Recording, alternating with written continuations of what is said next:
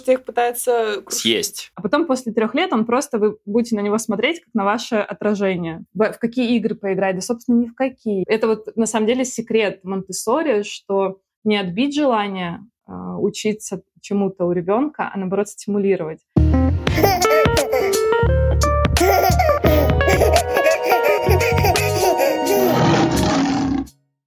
Всем привет! Вы слушаете подкаст «Как приручить льва». И с вами его ведущие Марина Свобода и Степан Максимов. Девять месяцев назад у нас родился сын Лев, и это искренний подкаст о родительстве. Сегодня у нас в гостях эксперт по раннему развитию, и мы наконец-то узнаем, чем же заниматься с ребенком. А то у нас многие спрашивают, во что вы играете с Левой, как вы его занимаете.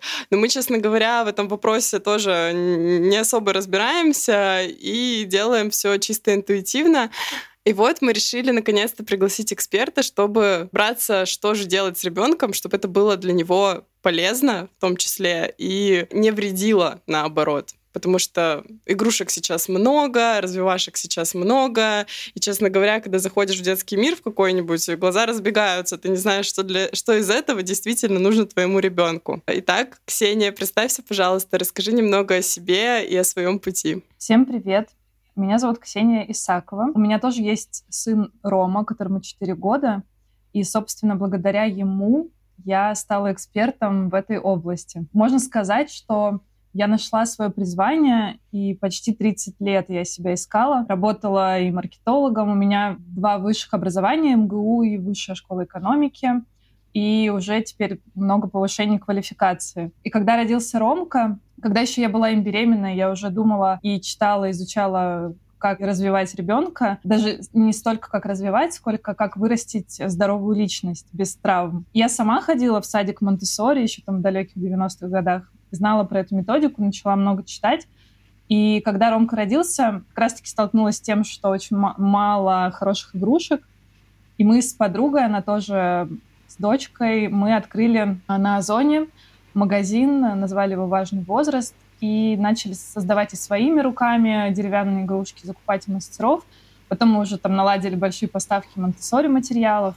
Вот, и так в процессе я э, влилась в эту тему, и потом уже пошла учиться в Международный институт монтессори педагогики. Прошла много, ну, уже получила диплом гособразца, вот, участвую в разных конференциях, э, состою в международных ассоциациях монтессори, в американской и в той, которую создала сама Мария Монтессори. Сейчас вот как раз-таки там прохожу обучение, чтобы получить международный диплом, который позволит мне вообще, я могу работать э, в любой стране мира, не подтверждая свою квалификацию, просто показав этот диплом. Э, собственно, вот, это мой путь. Ого, солидно. Я еще с МГУ и в ШЕ офигела. Я думаю, ого, ты очень образованный человек. Всесторонне. Да, спасибо. Да, всесторонне развита. Кстати, вот если проследить, очень многие эксперты в области развития детей начинают именно свой экспертный путь, так скажем, э, со своих детей. Да. Вот у нас прошлая героиня э, тоже, получается, по прикорму. Она начала с того, что своего сына угу. задумалась, как кормить. Вот, и получается, ты тоже да, да. Просто до этого ты не задумываешься реально, когда появляется ребенок, ты уже сталкиваешься с рядом проблем и не, ну как бы этому уже нигде не учат до этого, до того, как ты стал мамой. Ну да. Нет таких э, учебных заведений. Да, это, кстати, упущение, я считаю, потому что, э, да, растерянность есть некоторая, когда ребенок только рождается. У нас вот, например, была растерянность в плане сна. Мы вообще не знали, вот я хотела спросить, делать. вам удалось приручить льва? Мы всегда шутим, что это он нас приручает. Ну, в плане сна, да. В плане сна, да, у нас у нас был целый сезон прошлый, посвящен сну, и мы там рассказываем, как у нас это получилось, потому что в начале жизни, конечно, это был супер стресс, и фокус был в основном на детском сне. Ну, то есть просто постоянно мы ломали голову, как же сделать так, чтобы он спал, но потом мы прошли школу Baby Sleep, и все стало прекрасно. Все стало замечательно. Круто, да. Здорово, что вам это помогло, и что вы к этому пришли ну, меньше проблем, да, в будущем будет. Ну, очень на это надеемся, да. Да, но мы отошли немножко от темы.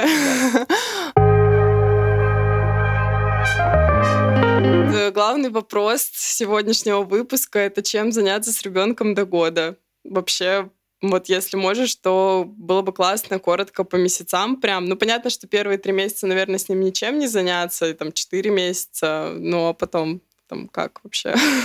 Да, я расскажу, опираясь, опять же, да, на методику монте и науку о том, как развивается мозг ребенка. Вообще первый год жизни, он характеризуется тем, что ребенок обретает... Первый год — это рост независимости ребенка. Важно на это вот смотреть с этой стороны. И вообще первые три года жизни малыша, они фундаментальные, потому что работает впитывающий разум, и ребенок просто впитывает в себя все, все, все, что происходит вокруг, там, как общаются родители, в какой среде он живет, какая культура, что его окружает, э, даже там, не знаю, как насколько громко или тихо вы разговариваете, а потом после трех лет он просто вы будете на него смотреть как на ваше отражение.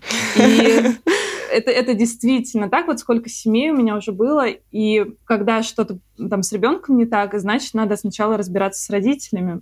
А, абсолютно точно. И поэтому первые три года, вот они такие очень важные. Самый первый год ребенок, он э, рождается, да, у него не работают никакие мышцы, он может что делать? Только открывать глаза, и рот. Ему даже руки еще не подвластны, да, он ими машет хаотично. А в конце года, да, то есть э, многие уже там к, к 11 месяцам, к 12 ребенок уже ходит. То есть это колоссальный рост э, именно вот мышечной физической активности. Поэтому основная потребность в этот период от нуля до года — это дать ребенку возможность двигаться. Ему не нужны никакие карточки, какие-то суперумные книжки. Ему вот э, важ, важна среда, в которой он сможет утолять эту потребность. Каждый месяц она разная. То есть сначала ребенок первый месяц своей жизни он смотрит глазами и изучает мир просто визуально. Поэтому важно, чтобы когда вот он лежит в кроватке, да, чтобы его окружали э, приятные цвета, э, там захламленность пространства, да, чтобы этого не было, чтобы его зрительное восприятие не перегружалось. А потом ребенок уже начинает там держать голову, поднимать грудь. То есть первые вообще там месяцы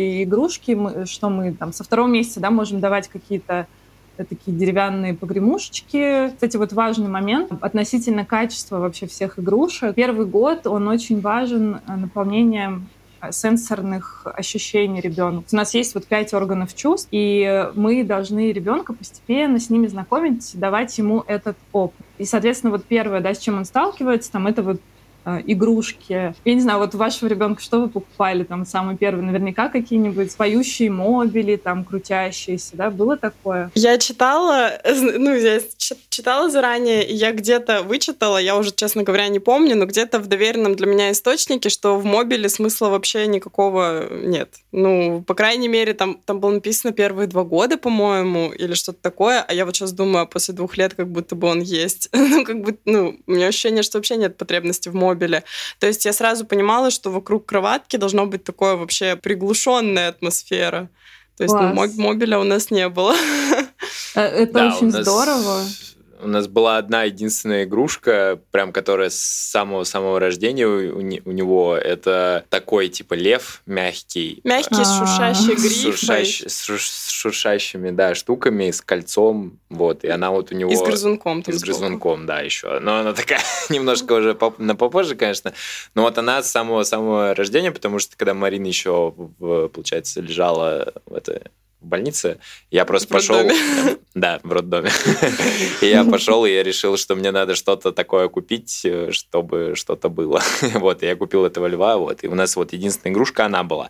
То есть это вот самого-самого рождения, вот. Ну, потом, естественно, уже там... Но он, естественно, не интересовался, как только родился. Да, вообще абсолютно.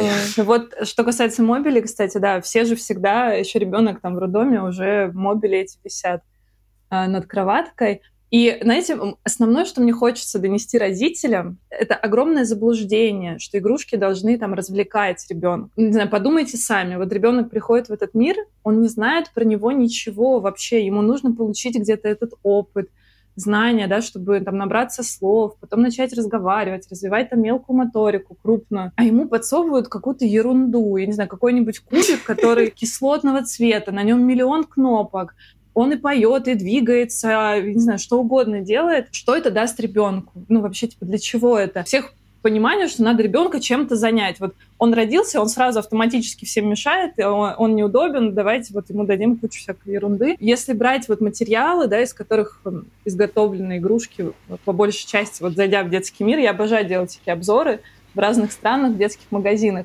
Я не могу там выбрать вообще ничего, ну дай бог, там одно, одно что-то я выберу. Они все из пластика.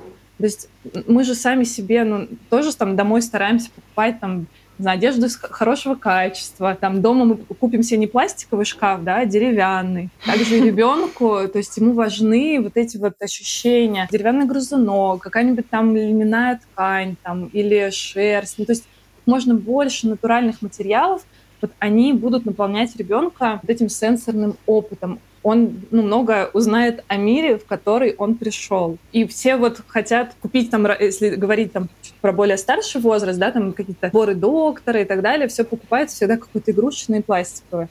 На самом деле э, так не надо делать. Но это будет в другом эпизоде, когда лев подрастет. А, а что надо? Надо реальные наборы доктора покупать? Да, mm. да, абсолютно все реальное, приближенное к, даже не приближенное к реальному, а к реальному. Но мы дойдем чуть попозже затронем, да, кусочек про вот возраст от одного года, там как бы все так уже меняется и цели у ребенка. И еще, знаете, э, тоже важный момент, на что обращать внимание, когда растет малыш. Вот когда ребенок внутри мамы, мама фактически не может никак повлиять на то, там, какой будет цвет глаз у ребенка, в какой срок он родится. То есть это то, что заложено генетически. И когда ребенок рождается, он рождается с такой же заложенной программой развития. Гены, да, от мамы, от папы, от предыдущих родственников. То есть 60% у него уже заложено. И только 40% — это та среда, в которой, даже ну, не только 40, это огромное на самом деле значение, это будет та среда, которой он растет. То есть даже вот два одинаковых ребенка, их разделить там по двум семьям, они могут вырасти абсолютно вообще полярными разными людьми. Мы не должны препятствовать Э, развитию ребенка. Вот э, особенно, то есть вот ребенок начинает ползать. Соответственно, нам нужно что? Убрать все вообще опасные предметы, да, там. Если он начинает открывать ящики, уберите все нежелательное наверх, пусть он открывает и эту потребность свою утоляет. Очень важно наблюдать именно за ребенком, то есть не бежать и запрещать, там, поддерживать его. Вы просто создайте безопасное пространство. Ему надоело лежать. Просто представьте, он сначала смотрел на этот предмет, и теперь он может до него доползти и его потрогать. А, я не знаю, у меня мурашки по коже, когда когда я про это просто думаю. Мы не должны этому препятствовать. То есть э, и он испытает, ну, то есть мы этого как бы не поймем, но он огромное наслаждение, там прилив дофамина от э, этого успеха своего. Поэтому вот он пополз, мы все убрали, вот ребенок ползает. И, в принципе, ему вот там, чем его занять или в какие игры поиграть, да, собственно, ни в какие. Он будет сам ползать и познавать этот мир. Я даже, ну, вот э, просто не приложу ума, что можно как бы там делать э, такого особенного. Плюс он же еще много спит, и не так много вот этого времени бодрствования да, на то, чтобы ему поизучать мир. Можно ну, предлагать вот, э, знакомиться с разными текстурами ткани, например, там, брать э, шершавые книжки, да, вот как у вас э, игрушка лев, да, есть такие же мягкие книжки, которые прям вообще там трех месяцев. Одна картинка на одной странице. Больше не надо. До трех месяцев он еще не может ничего воспринимать особо зрительно. Можно носить его по дому, развернув лицом к миру, и просто вместе с ним прикасаться там, к разным поверхностям. Это теплое, это холодное. И обязательно все-все-все проговаривать. Очень много разговаривать с ребенком, прям как со взрослым, потому что он формирует в этот момент пассивный словарный запас. И когда даже вот мы, например, кладем ребенка на пеленальный столик, обязательно все проговариваем, что вы сейчас делаете, там, я сейчас тебя переворачиваю, там, я тебя мажу кремом. Это на самом деле очень классный момент, потому что ребенок видит ваше лицо, ваши губы, ваши эмоции. Вы, наверное, знаете, да, читали такое, что когда мы типа снимаем памперсы, если там плохо пахнет, нельзя кривить лицо и показывать Да, ребенку. мы, кстати, это вообще недавно узнали. вот прям очень недавно. Но мы не кривили вроде, мы же не кривили лицо. Вроде нет. У нас просто сначала жизни наоборот с этим была засада, и мы больше радовались тому, что а, он в туалет ходит. Ну вот, значит, у вас были правильные эмоции, радости. Э, ни в коем случае, да, нельзя, потому что ну, ребенок, он смотрит на вас и все это считывает. И такой момент контакта с родителем, когда он видит э, ваши губы, а дети учатся как раз-таки говорить по нашей артикуляции. Когда ребенок начинает стремиться, вот он перевернулся на живот, и можно заметить такие попытки поползти. Есть классный э, монтессори, он относится к монтессори материалам, такой барабанчик, который ребенок толкает, и он немножко откатывается от него, стимулируя тем самым до него ползти. Если мы положим какой-то обычный мяч, например, то он укатится слишком далеко, ребенок потеряет стимул к тому, чтобы ползти. Поэтому здесь вот важно именно вот этот правильный материал. У меня тоже есть пример. У моей подруги дочка совсем маленькая. Я посоветовала им это купить. И она, это прям очень классно смотреть, она прям за ним, за ним ползет по чуть-чуть, по чуть-чуть. Это вот на самом деле секрет Монтессори, что не отбить желание э, учиться чему-то у ребенка, а наоборот стимулировать. И вот все материалы, все игрушки, они именно так разработаны, таким посылом.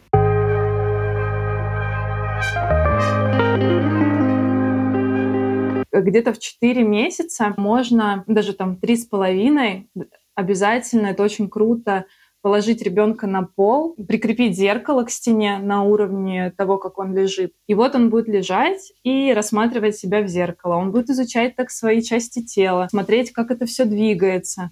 И, собственно, вот, его не надо ничем занимать больше, не надо там развлекать, а просто он будет лежать и изучать себя. Потом, когда э, у него уже будет желание потихонечку вставать, там у опоры, ну, это у всех по-разному, да, там кто-то в 10 месяцев даже может встать. Мы уже стоим. А да, вам сколько? 8 месяцев. Вау, круто.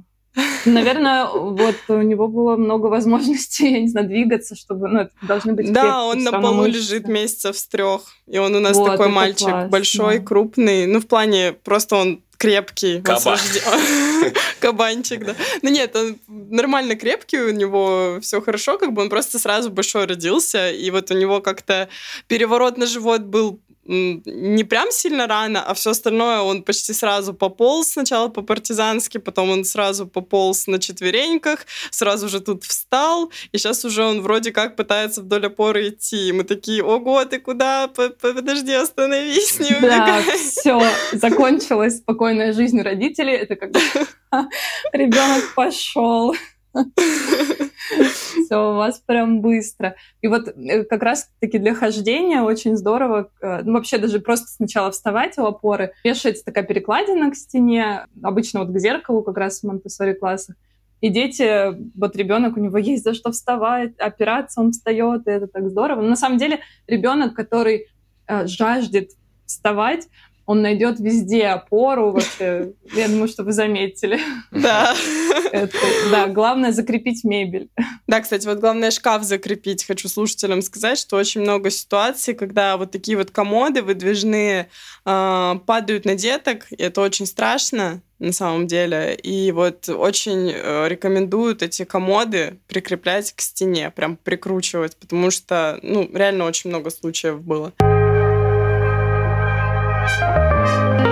По поводу пола, кстати, а, можно вообще с трех месяцев уже а, ребенка это может э, некоторых людей повергнуть в шок, но вы можете положить ребенка спать на пол. Во-первых, из кроватки можно упасть, и да, достаточно много случаев, когда ребенок, желающий двигаться, он пытается из нее выбраться, и он падает. С пола упасть нельзя. А, поэтому вообще настоятельно рекомендую вот с трех месяцев сделать кроватку на полу. И впоследствии вам вообще будет, если еще правильно организовать э, среду вокруг, ребенок в идеале он такой просыпается, даже вот там в годик, да, когда он уже ходит, он пошел, сел на горшок, сделал свои дела, э, взял какой-то себе перекус, и потом подошел к своей полке, взял игрушки, играет и вообще не тревожит родителей, родители себе спят спокойно. Это что за жизнь мечты сейчас была описана? Да, да, просто э, важно правильно организовать вот то самое развивающее пространство, отвечающее потребностям ребенка. Если ребенок, блин, он хочет двигаться, все, дайте ему эту возможность. Не ограничивайте его ни в коем случае, никаких манежей, э, никаких ходунков, э, этих там прыгунки. Самое ужасное, что я видела, это вожжи для детей – которые вы, наверное, видели, да? Они надеваются Нет. как рюкзак, и ребенок как на, на поводке такой его водят. Кошмар какой вообще. Чтобы он не... Я вот буквально на днях в магазине видела разных цветов, вообще как хотите, любой выбирайте. Это все, конечно, да, но на самом деле вот э, при той ситуации, в которой ребенок после года проснулся, сам пошел туда-сюда, это же на самом очень же сложно организовать в своей квартире настолько безопасное пространство, чтобы ты мог действительно спать спокойно в то время, пока у тебя чуть больше годовалый ребенок э, там что-то сам делает. Ну, как бы, вот, допустим, у нас такое плюс-минус пространство, у нас там закрытые так, розетки. Даже интересно. А, угу. Там закрытые розетки. В целом у нас да, нет... Да, он у нас ковыряется в розетках, потому что у нас на них глушители стоят на все. Глушители. Ну, ну заглу... заглушки, да. А, у нас особо нет шкафов. У нас единственный комод э, тут есть в комнате, но эту комнату, допустим, можно закрыть. Но все равно, например, у нас в комнате, где он спит, у нас есть увлажнитель, который его можно поставить Кстати, на комод. можно поставить на комод, да. А, ну все, вопрос отпал. Ну, то есть у нас на самом деле он, если вот один останется, да, вот э, особенно вот, э, как сказать, в гостиной, там у него типа игровая зона, понятно, что он ползает по всем, по всей квартире, вот, но там вот вообще сердце даже не ёкнет, потому что там все максимально под него сделано. Он там просто больше всего ползает, ему там интереснее всего, там огромное пространство, вот, а в остальной квартире ему как-то не очень интересно. Вот в спальню свою он вообще без сна не хочет даже заходить. Как бы все открыто, везде двери открыты, ползай где хочешь. У нас сразу была позиция, что ему нужно изучать этот мир, и ему нужно везде ползать. Классно. Ой, вообще молодцы. Я хотела спросить про деревянные игрушки. У меня вот, э, я просто не знала, что нужно, наоборот, покупать деревянные. У меня почему-то вызывало, наоборот, опасение то, что они из дерева. У меня сразу рисуется, как у меня включается тревожная мать. Занозы. Да, и у меня начинается, что я такая думаю, а если он себе занозы посадит? А если он там как-нибудь порежется? А что мне... Ну, вот, то есть у меня начинается такая паника, и я, наоборот, всегда деревянные игрушки обходила стороной. И для меня сейчас это прям открытие, что ты вот говоришь, особенно вот грызунки деревянные. Мне вообще страшно было их покупать. Я всегда ищу силикон.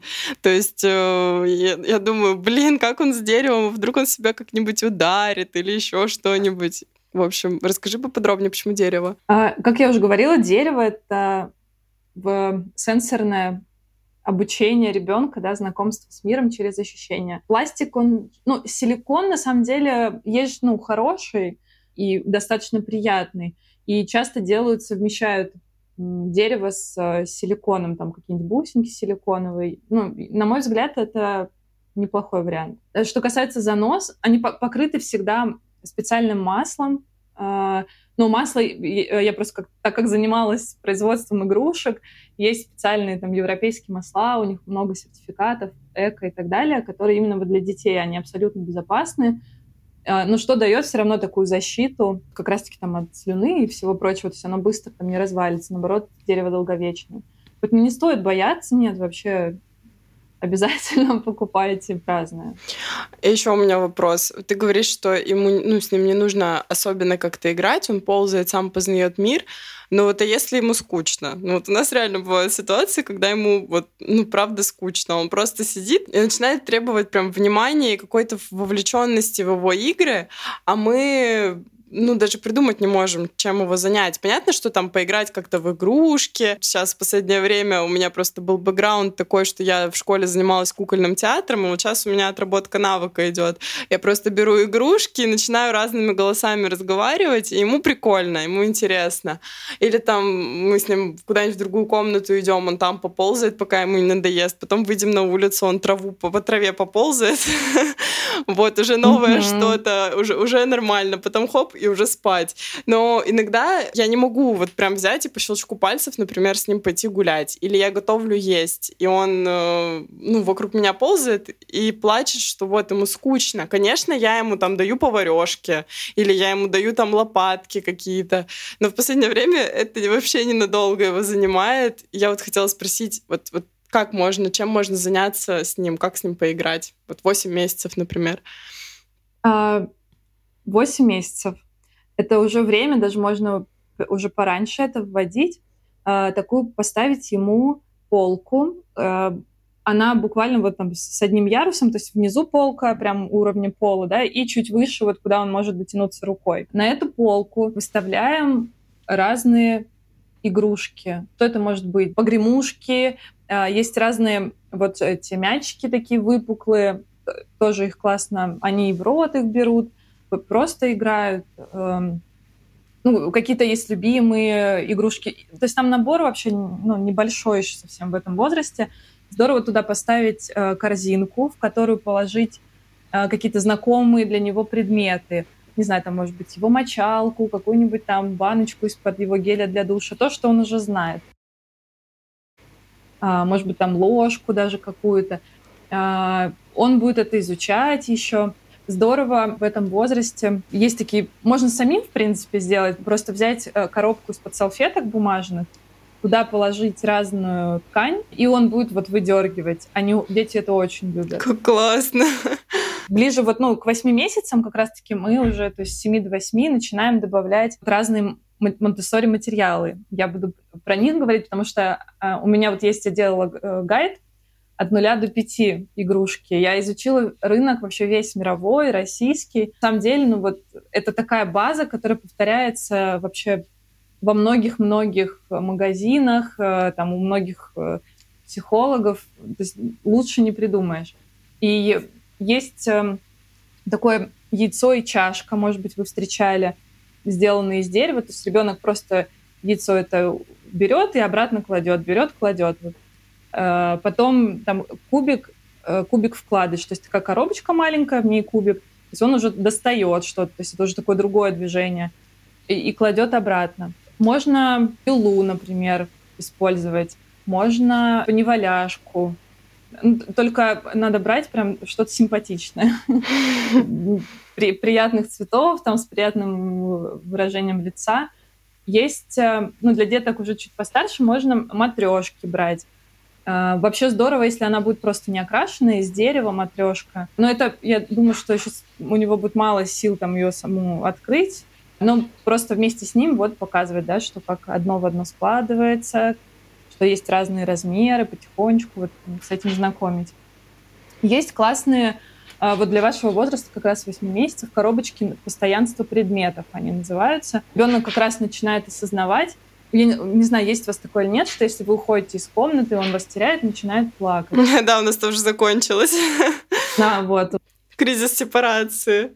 Да, у нас сейчас уже полегче. И вот как раз-таки в этот период здорово использовать вот эти коробочки постоянства предметов. Там такая э, коробочка, шарик э, в дырочку сверху бросается, и потом сначала он выкатывается, потом другой тип коробочки открывается ящичек, и шарик в ящике. А, суть в чем, да, что предмет, если мы его не видим, он никуда не пропадает. То есть мы знакомим ребенка с этим. Потом ему проще относиться к тому, что мама ушла. ну и вообще мы всегда должны предупредить ребенка, что мы делаем даже если мы там, уходим из комнаты ненадолго. Uh-huh. А, вот, потом начинаем с нанизывания заниматься. То есть сначала это просто там кольцо надеть э, там, на вертикальный да, столбик, потом больше колец, а потом они поменьше становятся, потом мы добавляем не только вертикальное, но и горизонтальное нанизывание. Ну и вот это вот все мы ставим на полку. Ну и, в принципе, к 12 месяцам можно потихонечку добавлять музыкальные инструменты. Не знаю, может быть, у вас был самый простой — это маракас. Он не сильно шумит, но он сделан из дерева. Очень дети его прям безумно тоже многие любят. А, бубен, Э, кастаньеты такие вот, которые еще Наташа Королева с ними в клипе в каком-то давно-давно пела. Вот. Они такие в ладошку прям помещаются маленькие. А, я поняла, а, да. Да, ну, барабан, бубен, ну, такие вот самые простые музыкальные инструменты, ну, как уже он будет знакомиться со звуками. Еще дети любят э, в этом возрасте, когда они начинают стоять и ходить, они начинают что-то толкать. Они могут толкать свою коляску. И вот э, на этот случай здорово приобрести есть такие тележки специальные, вот как, как раз ребенок ее толкает, она едет. Ну, главное, чтобы она нелегко прям катилась, а именно когда вот он усилие какое-то дает. Потом он будет там складывать туда игрушки, но это как раз-таки будет вот, вот это вот желание что-то толкать, ходить, удовлетворять. И самое важное, что он, наш основной принцип — это наблюдение. Мы смотрим, что сейчас ребенку интересно. Не знаю, бывает такой там интерес, интерес ну вот как вы сказали, там про розетки. Ну, во-первых, мы там опускаемся на уровень ребенка, объясняем ему, э, даже такому маленькому, да, что розетки, там, это небезопасно, там, электричество, ими там пользоваться нельзя. Надо посмотреть, что он с ними делает, как он э, Палец сует. взаимодействует. Вот, тогда можно ему дать что-то другое, сделать ему какую-нибудь коробочку с мелкими дырками, и пусть он туда сует палец. То есть у него есть вот э, какой-то интерес, и эта потребность мы просто утоляем другим экологичным, безопасным способом. И также со всеми можно э, разные игры с водой, можно потихоньку добавлять вот разные текстуры воды, то есть там лед, например, э, кубики льда положить в одну чашку, там другую просто воду. А, вот он их пусть там перекладывает, э, пересыпание. Но я не знаю, в 8 месяцев, наверное, он еще так хорошо не надо не пересыпет, не, точно не пересыпет. Не пересыпет да. Ориентироваться на ребенка, но вообще вот э, любое такое сенсорное, там с песком, они э, дет, детки это очень любят. Какие-нибудь шишки на улице возьмите, там шишки, камни, Э, очень, но очень здорово использовать э, максимум природных материалов, все, что вообще относится к природе. Дети это прям, они еще тесно связаны с природой в этом возрасте, поэтому это очень хорошо заходит. Главное, что э, приучайте сразу, то есть вот ставьте эту полку, выставляете там, ну, буквально, не знаю, пять видов вот каких-то его любимых игр, материалов, и все. И подводите его туда, и вот он там просит вашего внимания — что ты хочешь, чем ты хочешь сейчас заняться. Ты можешь выбрать, что тебе нравится. Эта игрушка или это. То есть вот с самого раннего детства таким образом мы тренируем волю ребенка, и впоследствии вам будет намного легче, с ним меньше истерик, меньше конфликтов. Да, поэтому прям вот идеально ну, сделать вот это и смотреть потом, то есть, например, неделя э, прошла, эта полка, да, простоял, вы видите, что к чему-то он вообще не прикасался значит, э, по каким-то причинам там сейчас неинтересно, или ему это сложно, либо это уже легко и надо усложнить, и меняете материалы. И ребенок, во-первых, он научится принимать решения сам, он, он будет сам эм, учиться определять свои интересы, свои желания, а вы просто следуете за ним, и вам не придется его постоянно развлекать. У нас нет задачи э, сесть и там быть как клоуном, аниматором, вот, э, что-то придумывать. А мы просто в общем, даем эту пищу для мозга, для развития, а он уже сам делает выбор. Так интересно, мне захотелось теперь все это попробовать. И игрушки купить, и льда ему дать пощупать. Я прям представила, как его это удивит, что лед тает в руках. Это же вообще удивление. Да, еще, знаете, у вас был такой период, когда он все бросал? Обычно это когда ребенок садится за столик, высокий стул со столом своим для прикорма. Да, у нас, бросать. да, у нас э, он на самоприкорме, то есть он ест кусочки, и он с самого начала ест сам, его никто не кормил из ложечки, и он как бы тоже через такой способ познает мир, понятно, и раньше он вообще все разбрасывал. Сейчас уже к восьми месяцам мы даже добились того, что он перестал кидать вилку на, на пол, ну, вилку, ложку, там, силиконовую у него mm-hmm. тоже. А, единственное, ну, то есть мы каждый раз он бросал, мы поднимали, объясняли, Лева, если тебе это не нужно, клади на стол, и все. Ну, вот так вот делали-делали.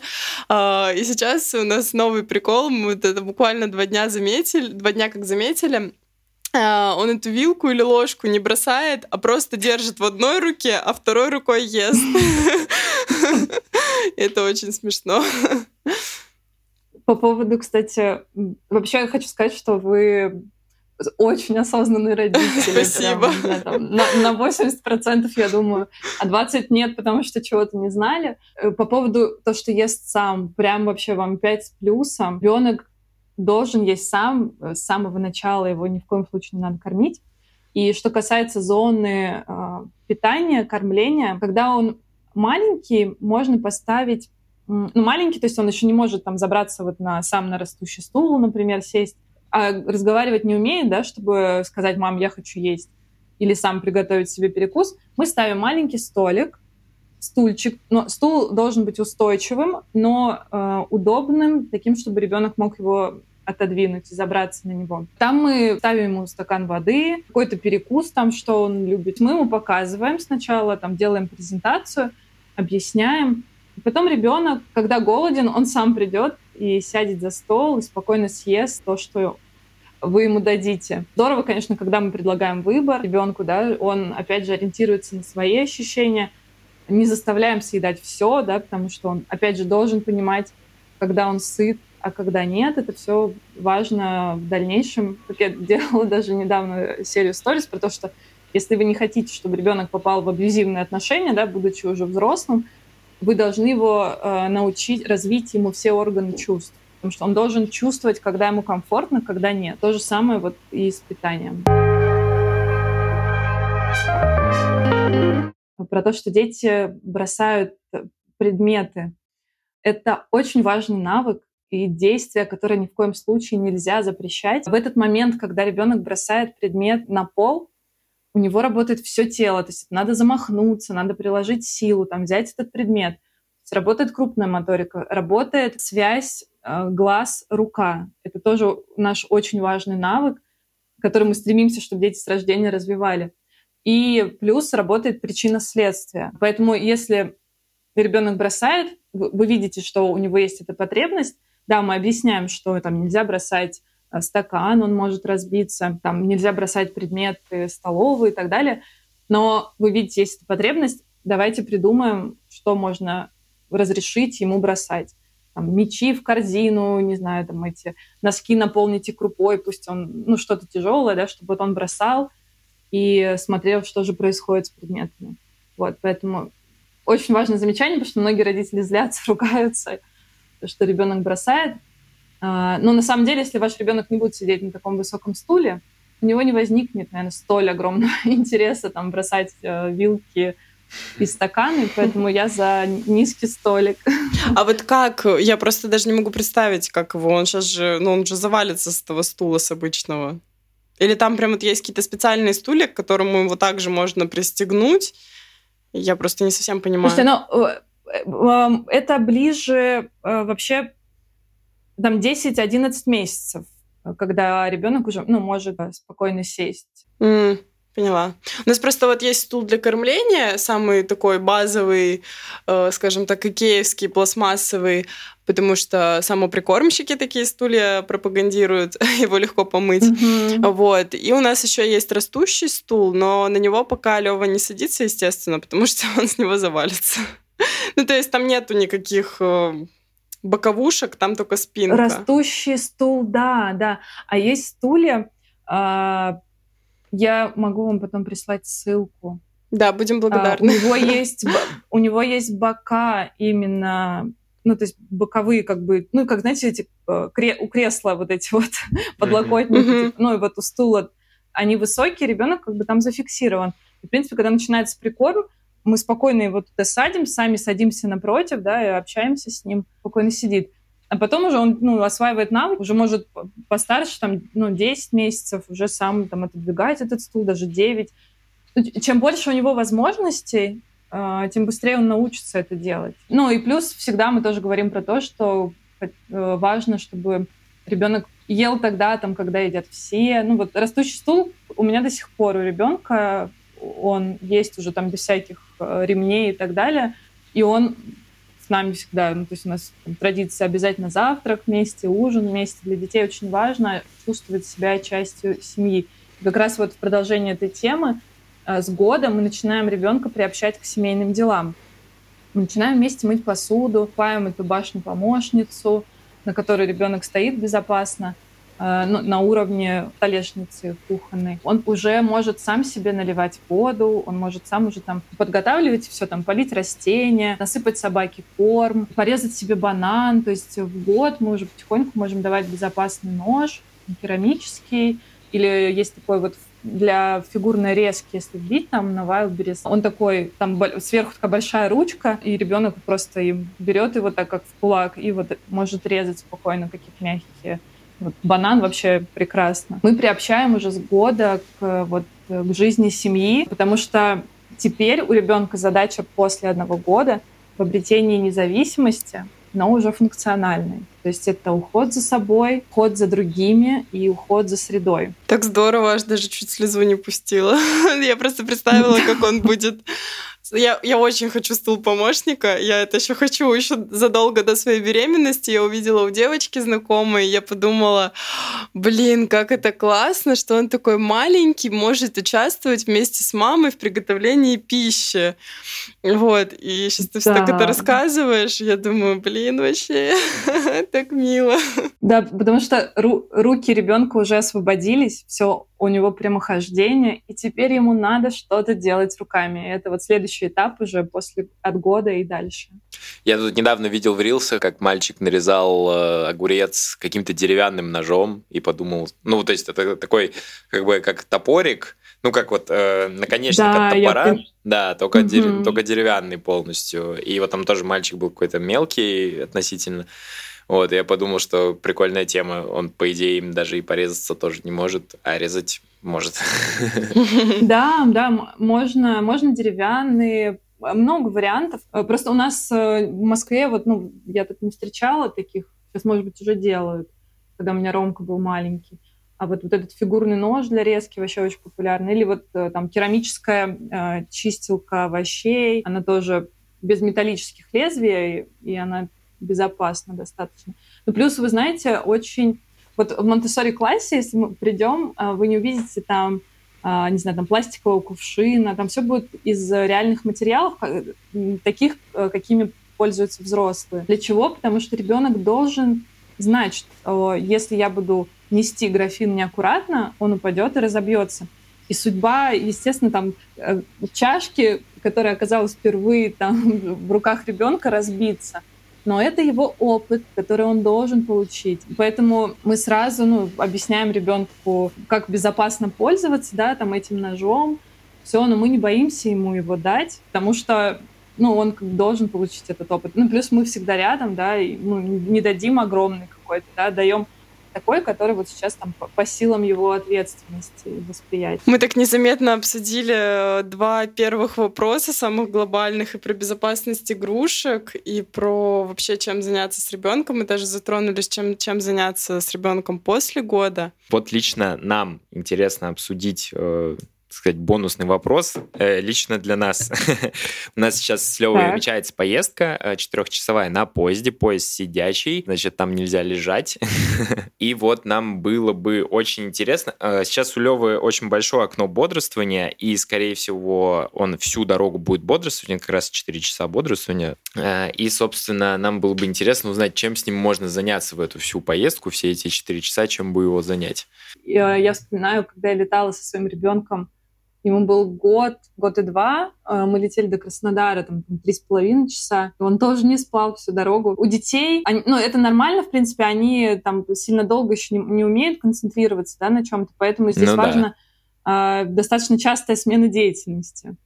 Вот, поэтому берите в дорогу, ну, во-первых, там как, какую-то его любимую игрушку, разные там мелкие штучки, какие-то тактильные мячики. Взять можно какую-то новую книжку, которую он еще не видел, да, или там парочку новых небольших, э, порассматривать картинки. Кстати, знаете, очень классные книги вы пробовали Вимельбухи читать? Не, мы еще книги как-то с ними не читаем. Мы... Ну, потому что их пытаются... Съесть. Да. А, еще есть. А Вимельбух, там нет слов, вот в чем дело. И там, там просто картинки со множеством разных предметов.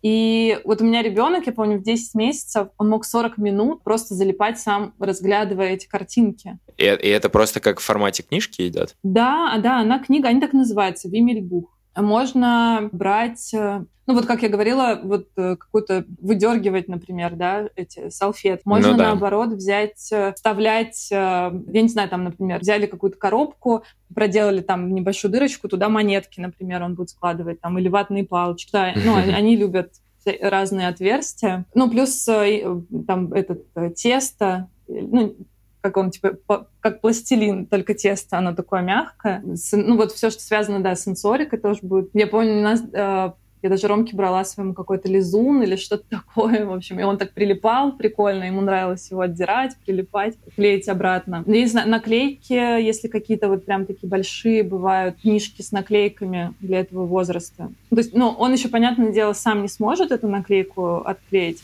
но приклеить уже сможет. И детям обычно это нравится. Угу. Хорошо, вот. понял. Спасибо большое за совет. А, если коротко, так вот еще вот все, что мы сейчас, э, все, что ты нам сейчас рассказала, как-то немножко сгруппировать и дать из всего этого угу. выжимку по поводу того вообще, по главной теме, как ребенка развивать и так далее. Вот как-то по пункту структурированно, могла бы ты сейчас структурировать, сжато да. сказать вот такие важные тезисы, которые обязательно должны быть там, в развитии, в технике Монтессори и ну, вообще в целом. Отвечая на вопрос, как надо развивать ребенка. Я отвечу, что ребенка развивать не надо специально. Угу. Он сам знает, что ему делать. В нем это заложено. Наша основная задача как родителей, как взрослых, а, создать ему пространство, среду, в которой он сможет утолять все свои желания и потребности. В каждом возрасте потребности разные, поэтому среда тоже меняется э, вместе с тем, как растет ребенок. Возраст от нуля до года это тот возраст, когда ребенок проходит колоссальный опыт развития физического. И у него задача обрести физическую независимость. Поэтому наша среда а, должна всячески этому способствовать. Мой совет всем родителям а, наблюдать, ребен... наблюдать за ребенком, быть рядом с ним, потому что в первый год формируется базовая привязанность, базовое доверие ребенка к миру. Нам важно поддерживать быть любящими, безусловно любящими, не нервничать, там, не сердиться, не раздражаться, просто быть рядом и помогать ему. Очень способствует развитию ребенка создание вот какого-то своего места, где будет стоять полка, будет стоять небольшое количество материалов, да, в этом возрасте до пяти достаточно, и ребенок тогда сможет тренироваться, э, тренировать свою волю, выбирая то, чем ему сейчас заняться. Таким образом, вам не придется придумывать, как же сейчас его развлечь. Вы просто будете менять эти материалы, игрушки на этой полке. Ксения, благодарим тебя за визит. Это был потрясающий выпуск, это было очень интересно и увлекательно, и нам есть что купить и о чем подумать. Эм, даже в плане матраса на полу, на самом деле, это для меня было открытием. Елена Мурадова, когда у нас записывала выпуск, тоже озвучивала, что есть семьи, у которых дети спят на полу, но мы тогда особо не поняли сути, а ты сейчас как-то понятнее это объяснила, и это очень интересно, в общем, нужно это обдумать. Вот, благодарим тебя за визит Классно. и вообще все, что ты да. сказала. И я думаю, что очень многим, во-первых, ты дала большую почву для размышления относительно того, как занимать ребенка, то есть не пичкать его просто там какими-то там, мультиками, допустим, с раннего возраста и э, суперкислотными игрушками, а угу. давать именно развиваться в естественной среде. Кайфовать. И кайфовать, да, учиться жить жизнь. Да, я рада, да, рада была быть полезной. Моя любимая фраза, а, которую я говорю всем своим родителям, что малыши прекрасны. В гостях была Ксения Исакова, эксперт по раннему развитию метода Монтессори.